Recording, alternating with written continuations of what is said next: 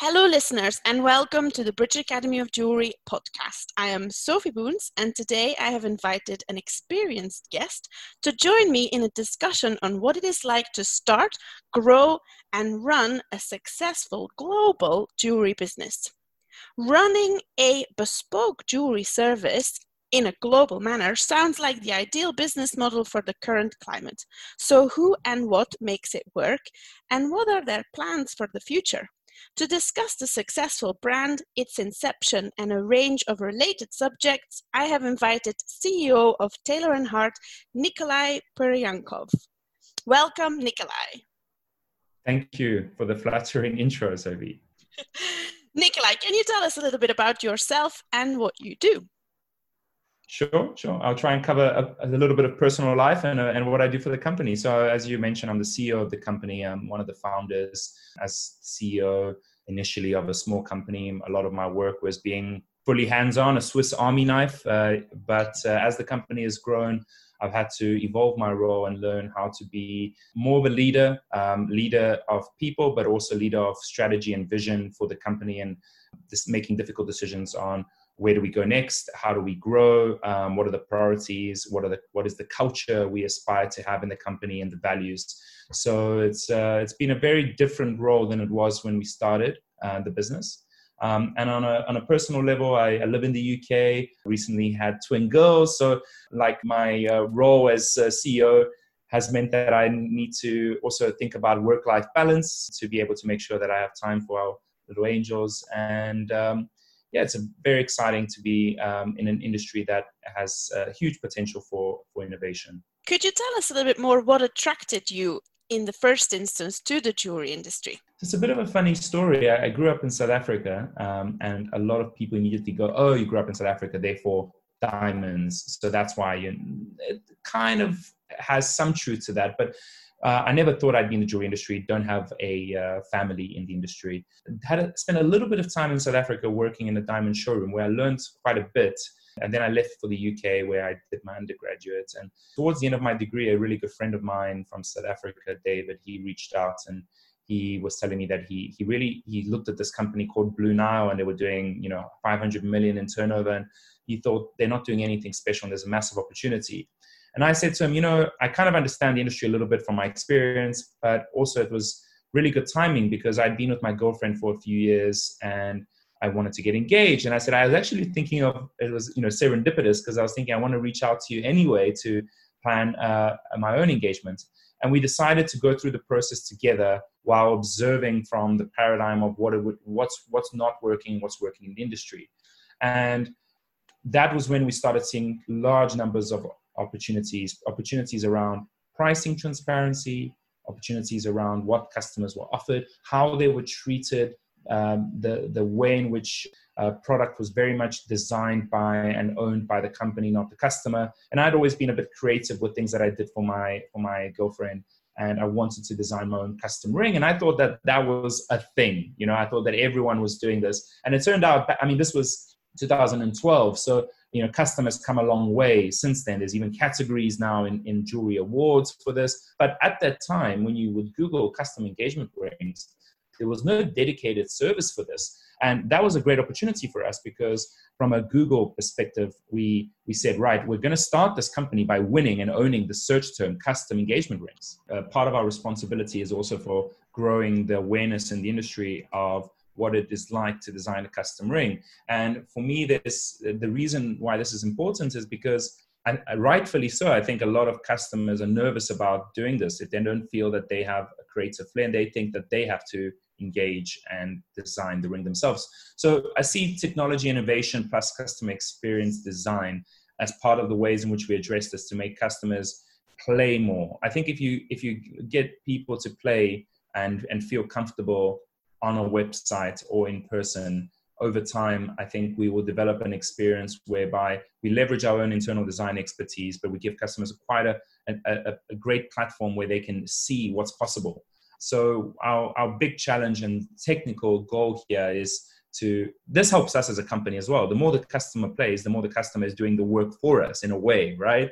So uh, from a tech perspective, I think that we've only touched the surface of what's possible. You know, uh, little build build your own ring tools was the start, but I think that that just opened up the the door. There's there's a whole world of of how technology and browser-based rendering and um, you know even virtual and augmented reality can give customers a very immersive experience democratize bespoke or custom engagement rings and jewelry to a far wider uh, audience what is your vision for the company and what are you working towards what are the steps you think to achieve these things because of course you don't necessarily have all the control over the technology developments how do you plan for these changes I guess uh, I'll start off by saying that our mantra in the company uh, is love without limits. And I think it's we, we're very passionate about this statement because it, it's very inclusive. So on a on a human level, it talks about the fact that we're about all kinds of love and all kinds of people. So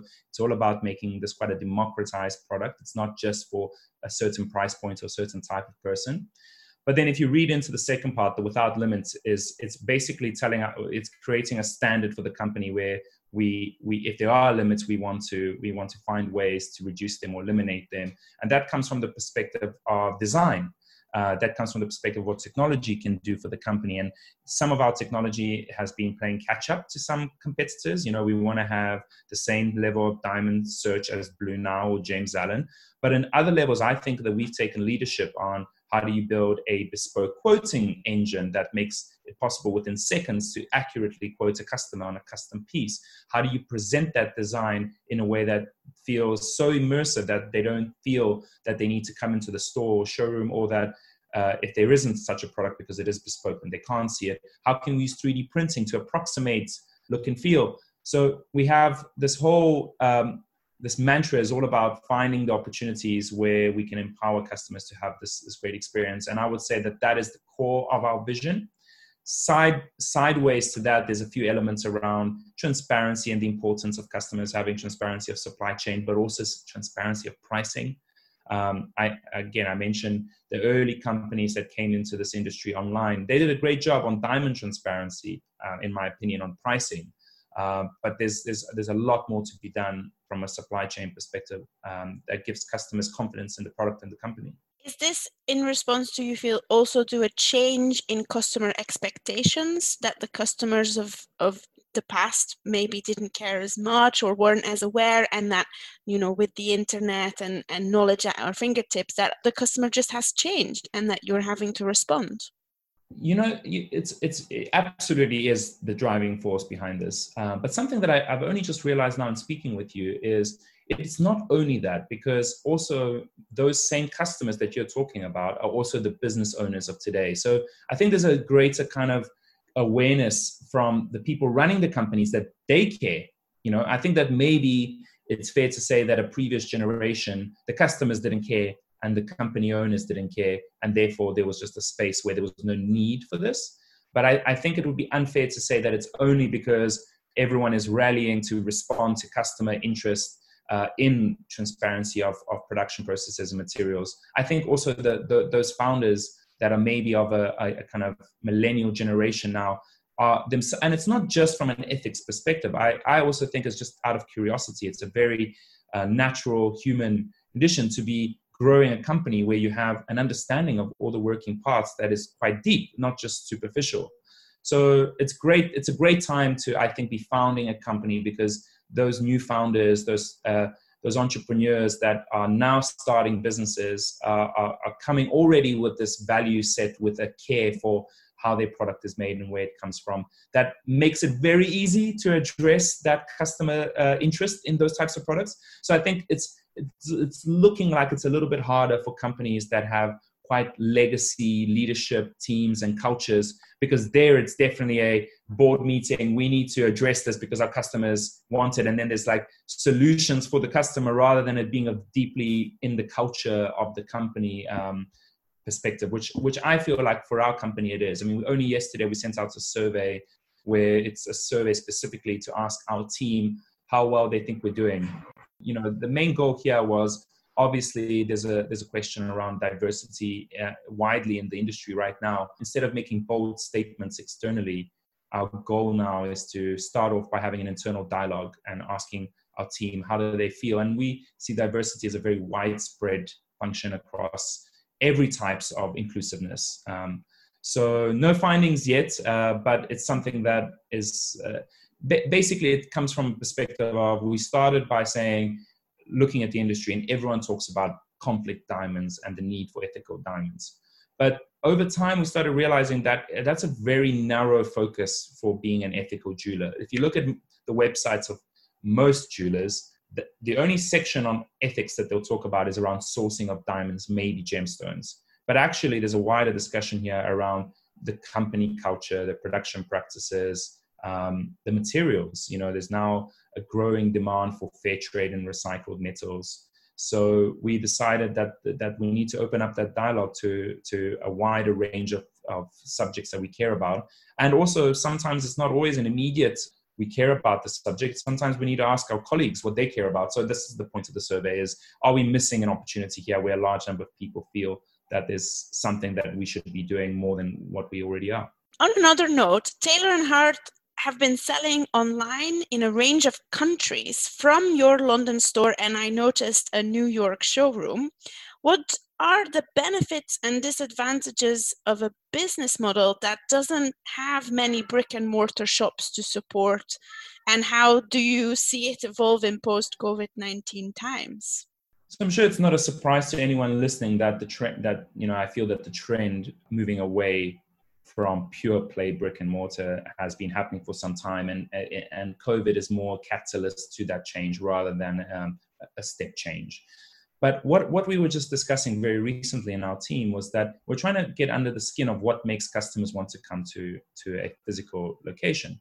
And we launched virtual consultations once we had to close our showroom. So you're right, Sophie, that we do have an online business, but quite a large number of our customers, about a third, still come in for a consultation. So um, not in a store. We have showrooms which are office based. Our business thinking here is that we're reducing the cost of, of having a physical location and we can transfer that saving to the customers we don't have to have expensive insurance stock and, and pay, pay rents at that level. So coming back to the virtual consultation, we, we, we launched the virtual consultation in response to giving customers some kind of connection with the brand that was uh, a bit more personal than email or live chat, which is the only other option they would have had.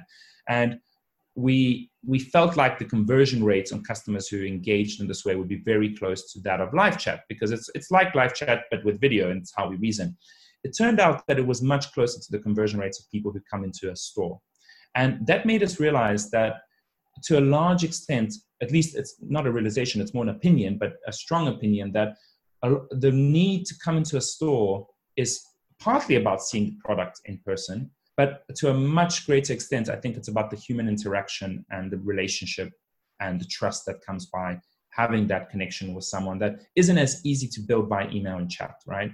And I think that an hour long conversation, you get so many signals from your jeweler about how they behave, how they talk about the product, um, pricing, and, and you get an you get an impression, and hopefully that impression from our team is very positive. It looks like it is from our data, and suddenly you know the, the experience you've had with other jewelers may not be as positive and we, we, we've been able to get that customer to consider us as, as their first choice to come back to your question it's important to still have touch points that are very close to that physical uh, perspective both from a relationship perspective and from a product one. But I think there's innovative ways to do this that are no longer requiring the brick and mortar store. So I mentioned showrooms.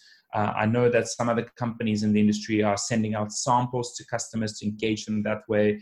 For us, we haven't done that just yet because we haven't found a way in which it works seamlessly. And for us, like we, we don't want to do things that are half working. And there's issues there around getting the rings back and maintaining quality standards. If you if you send out a 35 pounds silver with CZ ring, it doesn't do justice to the product, especially at our standard. So we moved away from silver and we moved into platinum with diamond samples in the showroom. Um, so then how do you send, it's not easy to send that product out. So there are other innovative ways and it's great to see other companies addressing this. But I think that the end game here is that all the talented people that are great at building relationships, they will have a great succession regardless of whether they're currently in a store. They will find a way, those companies and those people will find a way to continue engaging with customers in a meaningful way because I think the primary thing for a jeweler is that personal relationship not necessarily on its own seeing the product in person. And I think that's the, the, the great thing about most independent jewelers is that they have these relationships. And if they can just add a layer of giving customers convenience by having like an online, even if that means not even a website, even if that means we're now doing WhatsApp shopping. We're fully WhatsApp business. You know, it's not uncommon to see Instagram only businesses. China has led the way with uh, WeChat businesses entirely built built on a messaging platform. So I think it's all about an, an, approach to how you think about your customer experience, not necessarily as binary as brick and mortar or online. Um, and I think that a lot of companies are taking interesting approaches to how they they bridge that gap. We touched upon diamonds before, and because we're all getting more knowledgeable about them, there is also such a thing as laboratory grown diamonds. What is the company and your stance on laboratory grown diamonds? So, what's your thoughts on, on using these, and are your customers interested in them or not? Yeah, it's a it's a very good question. I mean, there was a lot of defensiveness against lab grown diamonds at the at kind of I would say last year and the year before. There was quite a large uh, resistance, a lot of dialogue as to what we're doing internally in the company, and I think whenever we struggle with a decision or whenever whenever it's a difficult decision to make, we always come back to our brand and our vision. And we we are not a diamond company; we are a design company. When we our mantra is "Love without limits." So what does that mean? You know, we we we want to give customers everything that's the best possible option in, that's in their interest. And lab grown diamonds quite easily ticks the box of diversity of product offering that engages customers. I will say one thing though, it's imp- for us, what's really important is not to get caught up in this kind of binary discussion of lab grown versus natural that it currently exists for companies that choose one or the other. And the, the traps that we urge our consultants not to get caught in is to tell customers things like lab grown is better because it's ethical, because that's not true. You know, lab grown has a huge carbon footprint, and also those funds that that um, finance natural diamonds they're going back into African countries where large parts of their GDP and well-being comes from the ability for those diamonds to be mined. So I would say that the ethics discussion is that we are furthest away from that. We think that every product you offer should have an, an ethical background um, and provenance, and it shouldn't be like, okay, lab grown is ethical and, and naturally mined diamonds aren't. So it's more about a diversity of options uh, for customers. And the way in which we think about it is that there are certain products, especially around jewelry, where the aesthetic of a larger diamond is really important. So, you know, uh, uh, we, we have customers, women who buy for themselves. And sometimes you want to have uh, one carat uh, each diamond stud earrings. And the price to pay for that with naturally mined diamonds for a self gifted product is just very high that is a great opportunity um, to, to purchase lab grown diamonds. There's less of a, a, meaning behind the product. It's all about aesthetic. When it comes to an engagement ring, there's a lot more symbolism. There's a lot more meaning behind the product. And we are romantics, as you can tell by our mantra. There's a meaning behind natural diamonds. I mean, if you look into the history of this, they were created, you know, billions of years ago, not millions of years ago. You know, it's fascinating. They are they are rare. They will run out you know. There are i believe planets with diamonds in other galaxies or in other solar systems which i, I don't believe we're going to get to to mine. And there's something special about about that journey and i think that, there's a there's, there's a genuine interest in the provenance of where diamonds come from to capture that story because it's natural just like gold um, was created at the explosion of a star. There's, there's something wonderful about that while something that's being manufactured to serve a commercial purpose, I think it, it will never have that. So I think there will always be space for both products. I genuinely believe that the engagement ring is a product with natural diamonds. That's my preference to recommend to customers. But we don't take a binary preference. We we do. You, you asked whether we have customers who are interested in lab grown. We absolutely do. And to our surprise, the interest doesn't come primarily from price alone, though that is obviously a major factor it seems that it's also just something that people find trendy, cool, interesting. You know, if if you are a, an early adopter, an innovator, I think it can appeal to you in that way that you identify with this product as being grown. It's it's quite cool. So there's a there's a segment of the market that we feel we service well by by being inclusive and offering the product. Um, but we are taking a position where we think both are, are, are really important. I will say one last thing about this, which is everyone says they're virtually the same. Spent a bit of time in Mumbai just before uh, the lockdown in the UK. Actually, we spent we saw a lot of our suppliers. A large part of the diamond supply chain is is obviously in India, and I will say that it is not definitely the case that they are the same as natural they will end up being the same once the manufacturing processes are perfectly refined. But right now, both the CVD and the HPHT processes lead to outcomes of certain types of color tinges and hues on the diamond, certain types of behaviors in natural light that aren't always ideal. So there's no issue here if you're working with a jeweler that is aware of this and checking this as part of their QC. But what we heard, and we were very saddened to hear, is that no one until we had asked these questions had asked these questions for the companies that were currently selling lab grown they were surprised that we took the same level of quality control on the lab growns as we have on our natural diamonds in terms of color and tinge and overtones and milkiness uh, and light performance so when we asked them if there's a way for us to filter these diamonds out they told us that because no one had asked for this up until now they hadn't incorporated that data into their stock systems which made it very difficult for us to buy. So we did agree that we would have a returns policy that would allow for us to fail from a quality control perspective, lab grown diamonds that we don't like. But what it made me realize is that there's a large number of companies in the industry that are currently not educating customers about these light and color properties that do make some lab grown diamonds appear a little bit brown, uh, a little bit gray sometimes. Uh, in fact, one of the learnings was for a certain way of making lab grown diamonds, sometimes in natural light, they may go a little bit cloudy and hazy, um, which is obviously undesirable. You want your diamond to be beautiful in, in, in, in natural light. So I think there's still some education, um, not just for customers, but even for the industry. I mean, we were educated on this trip where that statement of they are the same is, is something that I don't think is true yet. And another place where it's not necessarily true is we, we set ourselves a standard for what grading laboratory we use to assess uh, our diamonds. We use the GIA for, for naturally mined diamonds.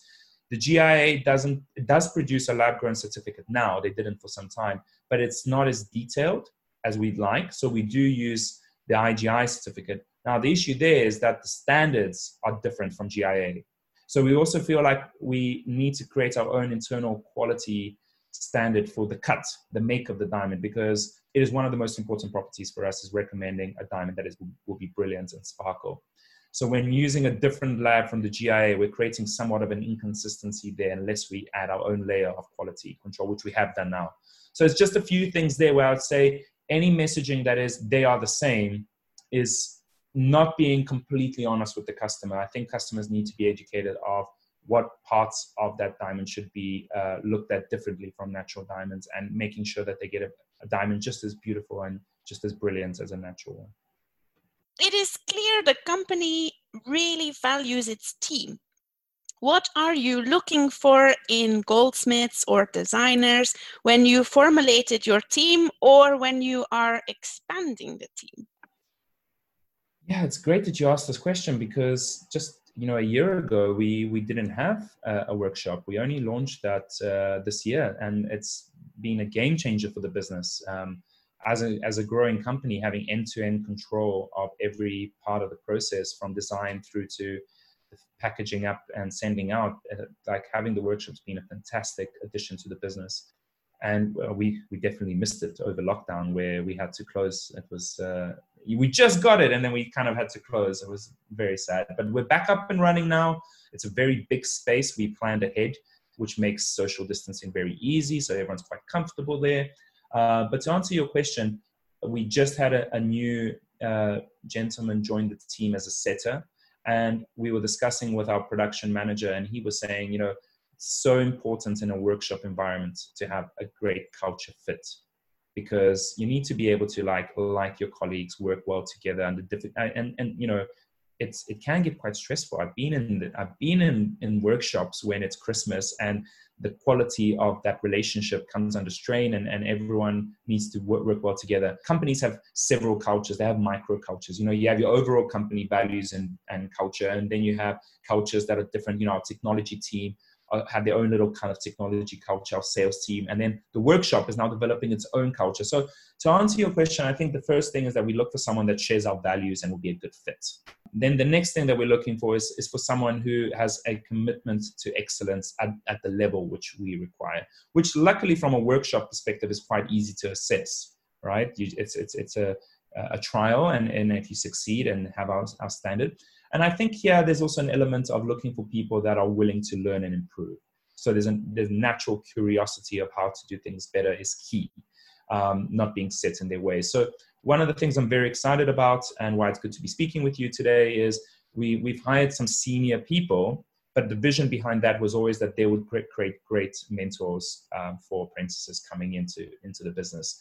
So I think it's one of the goals for Paul, uh, our, our head of quality, to start branching out into growing the team by bringing in talent that we develop. And he's a teacher, um, so I believe he already has quite a bit, of, bit of experience doing that. And I think he's quite excited for how the company grows. I think he's even more excited than I am because he's talking about sending people to competitions and and uh, kind of winning awards for the work they do, which is great. Like I, I, I, totally want him to own that part of the business and, and drive that forward, and for us to be have award winning uh, winning setters and goldsmiths on on the team.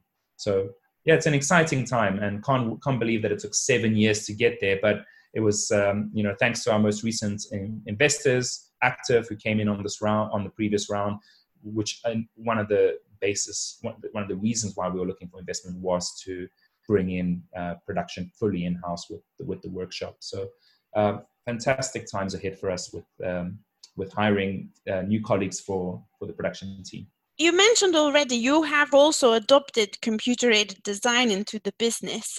Can you tell us how and why computer aided design can help the production of jewelry pieces and how, how it relates to the craft as well that you bring into your pieces?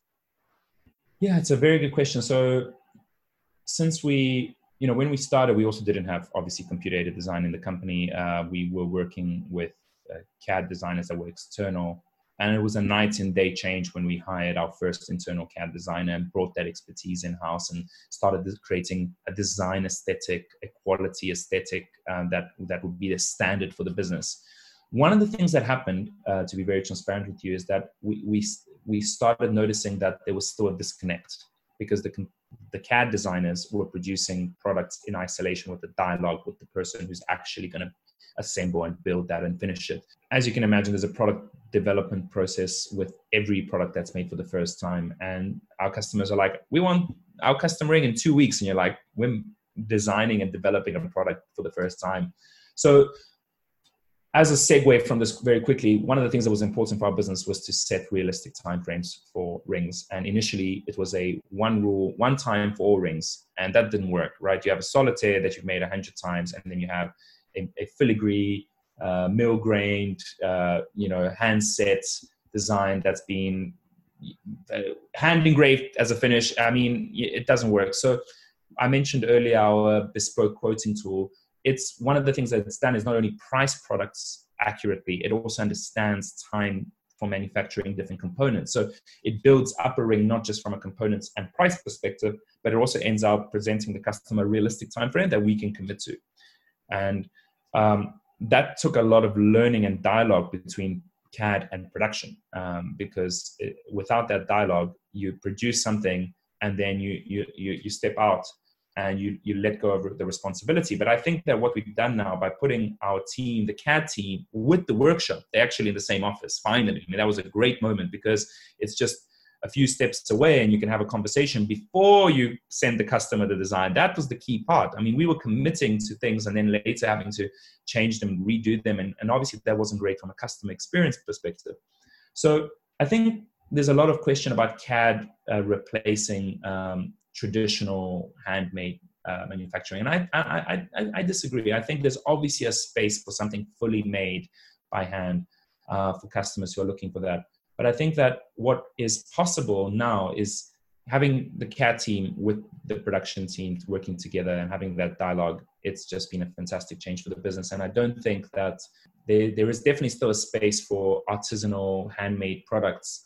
Uh, but I, I, what I'm seeing from our own, our own uh, experts is that they really like the fact that they can see something in 3D before we commit to it. They can have a dialogue. So I think they, yes, they may be spending slightly less time working with their hands, but they spend more time thinking about and planning and communicating. So the, the creative process isn't hampered in any way. I think if anything, it's it's being expanded. The universe of possibilities are being expanded because they can ask to see something quickly and how that would work. And then we can we have a 3D printer as well. So we also kind of prototype internally and and then there's a dialogue. And I, I find those conversations fascinating. I think that CAD and hand making are going to work really well together in, in the long term. And it will also make it possible for uh, customers to access this product at a lower price point. Because I think that the labor cost of making something by hand, it's wonderful, it's special, but it doesn't necessarily mean that every person can have access to that.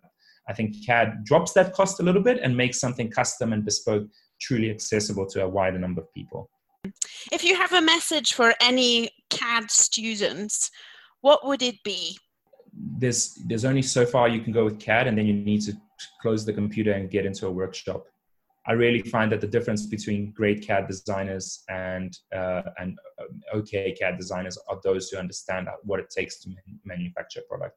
And this is my point around craftsmen learning from CAD, but equally CAD learning from the craftsmen. Um, I, I think too many people are doing CAD in isolation of the real world of what it takes to to clean up a piece where if you've gone if you you know and it's not just about design it's how you prepare the design for printing uh, and it, just setting up your team for success not to work in a bubble of here's my beautiful perfect cad and and now you know i have done my job. It's like make, make, commit to seeing this through to the end and that requires an understanding of, of manu- manufacturing and crafting techniques you mentioned on your website that you connect the customer with the designer that you feel could relate best to them. Now, there might be graduates who are not interested in starting their own business but wanting to work for a brand like yours. What are you looking for in a designer specifically? What makes a good designer? I think there's two things I would say about that. The first is that one of our principles as a brand is to listen first. And I, th- I think that there's a lot of designers that uh, are, are driven by ego and they own designs, and that's fine. There's a space for that in the jewelry industry to design collections that customers buy because of your name. Our team of designers serve the customer to do so. They they want to capture as much of their ideas, their partner, their preferences by listening and asking questions. So I think it's a high level of empathy and and listening skills is really key. And and then it's about taking a creative idea and and and translating it without being too literal within a design aesthetic that is within the spectrum of what the brand believes is beautiful. Now, obviously, uh, there are all kinds of, you know, when you say, when a customer says to us that would like a ring that has a lobster, you go on Google and you'll see that other companies and, and uh, designers have produced very literal looking designs. For us, we want the ring to stand the test of time and we want someone who's 80 to be equally fond of their ring as they were when they were 20 um, so we often we like this kind of design principle of translating something. And and you have to be confident. You have to be confident to tell the customer that you're going to do that because they often go like well no i just want my lobster on my ring. You're like that's not what we do here. You know we, we, don't do that. And even when they come to us asking for designs based on competitors we always say well what would we have done if we had this brief of this design? How would we make it better? How would we change it? Both from an IP, intellectual property perspective, but also because our designers don't actually feel always that that is the best design. So I'll give an example: the Tiffany uh, classic six prong design. You know, every company now has a knife edge design um, with six prongs because it's a very classic design. We, we felt that that knife edge needed to be smooth, smoothed out a little bit towards where the fingers touch because it's quite a pronounced, you know, depth in the metal and we made and then that was the first change and then we started making other changes and we kind of like created our own. And i think everyone feels very proud that that's our knife edge design as opposed to internally discussing it as the tiffany six prong because it isn't. So that's just a very small principle in the collection but can you imagine that flows through? So when looking for a designer it's important to have that ability not to just take something and say, yes, I have the technical skills to create a lobster in CAD. And it's more about how would I interpret this in a way that works for your partner, her, her preferences, create something beautiful. And I like this little design idea of creating something that not everyone sees straight away. It's one of these things that like you can't unsee it when you see it, but it isn't immediately obvious. So um, a few times uh, we did created designs where the brief was a motorbike or a, lobster or you know I think we have a hedgehog.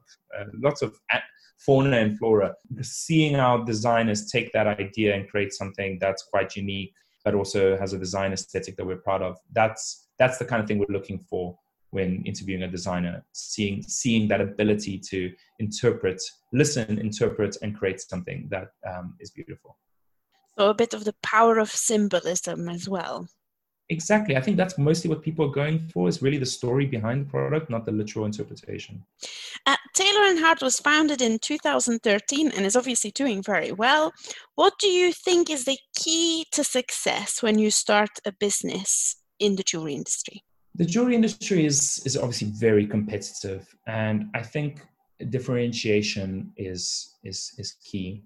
It's probably the most important thing. It's like creating your own place, your own universe, and this is where thinking of blue ocean strategy where you think about a place that no one else has claimed. The problem with that approach with the blue ocean strategy is sometimes uh, what I'm what I'm seeing, and we've been caught in this trap as well. Uh, I think a lot of companies in very competitive spaces are where sometimes you create something new just to be different, but don't always base on what customers actually are asking for and looking for.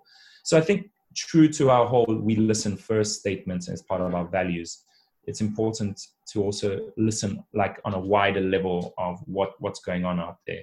We started the company on the level of thinking about that wider listening and custom uh, and bespoke design was that listening responding to a need that we, we, we saw and obviously many have followed and responded to that. And i think that responding to the need for provenance and information about where things come from is another one. So my, my recommendation to anyone starting a business is first of all, not trying to be every, everything for everyone. I think there's a lot of jewelers that, uh, online jewelers that are pro- approximately our size, and you go on their website and they have every type of product for every type of customer, because why not? It's just CAD. But I think that customer journeys are very different when buying an engagement ring, a wedding ring, a self purchased product, or a gift. There's a lot of pressure to understand every single customer journey at a level of detail that would make you the best in class. So you may have noticed that we don't sell jewelry. We actually sold a very limited jewelry range last year, and we took a step back. And I think that's also important to be able to take step back, steps back when you when you realize that. And the reason why is just didn't fit within our, our standard of quality. It's not. It was not love without limits. It was love without limits plus a jewelry set collection, not not within the brand guidelines. So my recommendation would be to connect these two together. As they say in this book, The Lean Startup, get out of the office or get out of the house and look at what's going on, look at what people are saying, um, try and form an opinion on what's missing in industry or what can be done better, and then focus on that. So I think the focus is key uh, because it's get, very easy to say, I've spotted an opportunity, I'm gonna I'm going to address it. At the same time, customers also want signet rings and wedding rings and eternity rings and earrings. And suddenly all of those other products miss the whole insight that you had in the first place.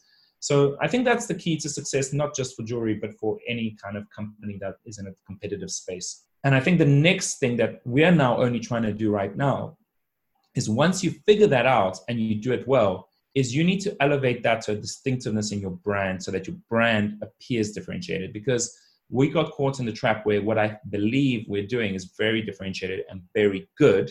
Customers who go through the whole experience feel that and love it and leave great reviews, but we didn't necessarily convey that at the top of the funnel in our brand identity. Our brand identity still looked quite generic. So we're now, like right now, we're going uh, through this process of rebranding, not changing our name, but changing how we visually display the brand, tone of voice, to make sure that we that differentiated positioning that we've taken is communicated to customers and then remembered so that customers can go oh wow you know that brand taylor and hart and it's very distinctive in its look and feel and in how it communicates. Being brave is important because often you know the, the ask here is take a, a bold leap. It takes a certain type of mindset an entrepreneurial mindset to do that um, i think. And, and then there's a big debate of whether you're born or made an entrepreneur. I think that there's a combination of the two. I think that you can learn and get comfortable in a space of more risk over time. Some it can feel really scary on day one to start a business, um, but you kind of like the human condition is very versatile and you adapt and you get used to fast-paced decision making and, and volatility so my recommendation to anyone who thinks they're not born an entrepreneur is to to, to think about what is it that makes an entrepreneur and and you know give it a go it's about that evaluation but it's also about being committed both to make a decision but also being brave enough to step back if you made the wrong one and do that cycle of evaluation commitment evaluate whether that's working uh, quickly enough so that you're constantly tweaking. And i think there's also something to say about it's very easy to get caught in the trap of looking at the top 20 websites for engagement rings, taking the, what you think is the best thing from each one and creating a new brand that basically does that. You may be missing out on on the most in, important insight may not be something that they look they look like they're doing well. So I think sometimes speaking to customers is more important uh, than speaking than looking at what your competitors are doing. So this is a whole debate about whether you're internal look you look inwards or look outwards at what you're doing. I think you have to start by looking outwards at customers, maybe a little bit of competitors, but once you get what we call product market fit, where you feel that what you have created is a repeatable model for success then I think you and you have a core values structure that you believe um, is the right values for your business and the right vision. Then I think you look inwards and you just expand on that as much as you can, make it better, like an obsession to being better. And any documentary or book or article about Steve Jobs and Apple shows how that can be very, very successful constantly disregarded advice on what was the right thing to do based on what competitors were doing. And he was always talking about the insight of what the customer really wanted. I mean, a, a, a thousand songs in your pockets, it, that didn't come from watch, from watching how the Walkman was working, right?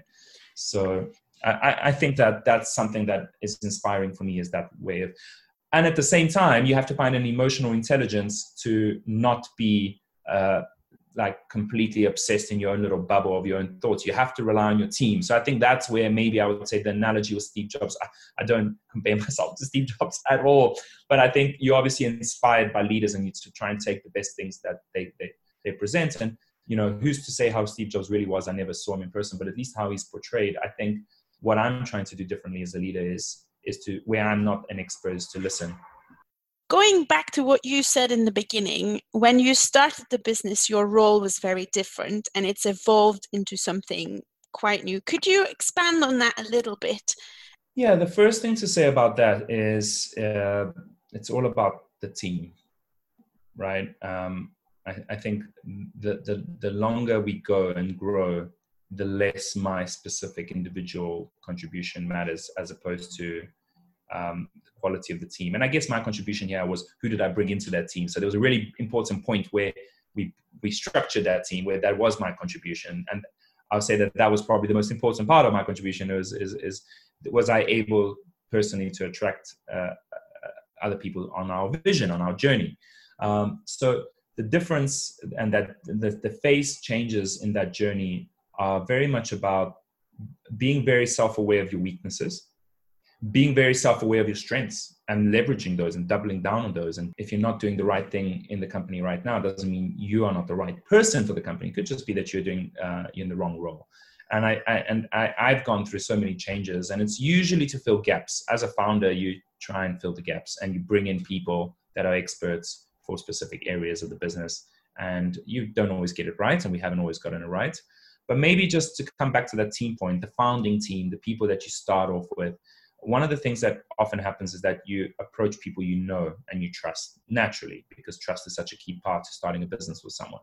But i think that trust is only as important as being complementary and you know many people and as was the case in my experience my my co-founder and i we both were very we, we didn't complement each other. We were actually quite similar. And we we both had strong vision uh, around the business. And we what I needed more was uh, you know a finance person, and what we needed and what we needed was someone who was going to be a great manager because neither of us necessarily started off having a lot of management capability to pull people together. So over time you learn these uh, lessons, but it's it's painful to learn that lesson with a founder. It's it's, it's okay. It's still painful with with a key team member. If you make a mistake, you know you can have a conversation and part ways. But I think it's key to stress both the importance of having a team but also the importance of not rushing to make that team based only on the fact on on good intentions because it can be very exciting when you start. Everyone's like just bubbling and it's like oh my god we're going to take over the world. There needs to be a moment where you step away from that excitement and you assess because it's easy to just say you're going to do this i'm going to do this. You need to do this like a hiring process. Like i like i am hiring you for this role and you are hiring me for that role. Do we both agree that we are the best hires for that and it doesn't mean that you don't necessarily start the business together, but you may find that there's some some gaps that you need to fill or that you make tweaks and you align on those expectations from day one. So I think that is something that's very important. I know it's a little bit different to the question you asked, but I think it's just so key for anyone considering starting a business. Some will be tempted to run a business on their own. I really think that that's a very dark and difficult space if if you've never done it before because the feedback loop of having someone to share concerns with and and even just the celebration the, the ups are even better with others right? So i think it's key to have a team to complement each other to take your time in choosing that team. And then once the business starts evolving it's just to be very self-aware of your weaknesses and where you need to bring people in. And and then the hardest thing which i still can't say that i've mastered is letting go there are elements of the business that I still I, I, would say that the best thing that helped me with letting go was was our twin girls being born, and it just made me reassess of my time is going to be is very poor now, and I need to make sure that like these large parts of the business I just trust the people we put into place there um, to do a fantastic job because I have no choice. But I, I probably could have learned to do this earlier if if I had the awareness, the emotional awareness. So I think on the next company in 10 years time or so, I'll probably be a much better empower of people just because I've gone through this experience where I think I, I, I take longer than I should in many cases to do that.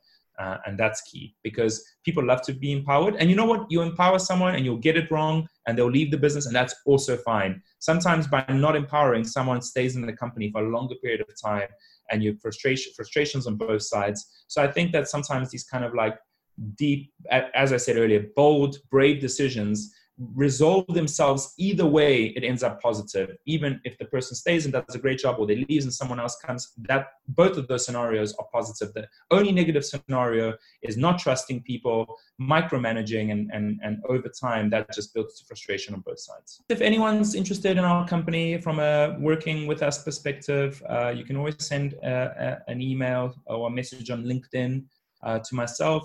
Uh, that's probably the best platform for that um, but yeah, we're very excited about kind of creating a, a, a, great culture and community of jewelers and craftsmen and designers in the business and looking for exceptional talent. So, very excited to chat with you if you're interested. That customers are looking for bespoke jewelry in an increasingly competitive market is both logical and exciting. The fact that Taylor and Hart have gone from strength to strength is encouraging to those jewelry graduates out there with a unique voice and a passion for delivering the bespoke experience. Selling globally can appear daunting, and even though it requires some strategic thought, it can be done and will perhaps be even more important in post COVID 19 times. For now, I would just like to say a huge thank you to Nikolai for sharing all of his advice and his story and insights and thoughts. Thank you so much, Nikolai. Thank you very much for having me. It was a pleasure to chat with you. Next month, I'll be joined by another guest, so watch this space to find out who it is. For now, this was Sophie Boons for the BHA podcast titled A Global Bespoke Approach to Retail. Thank you for joining and listening, and have a wonderful rest of the day.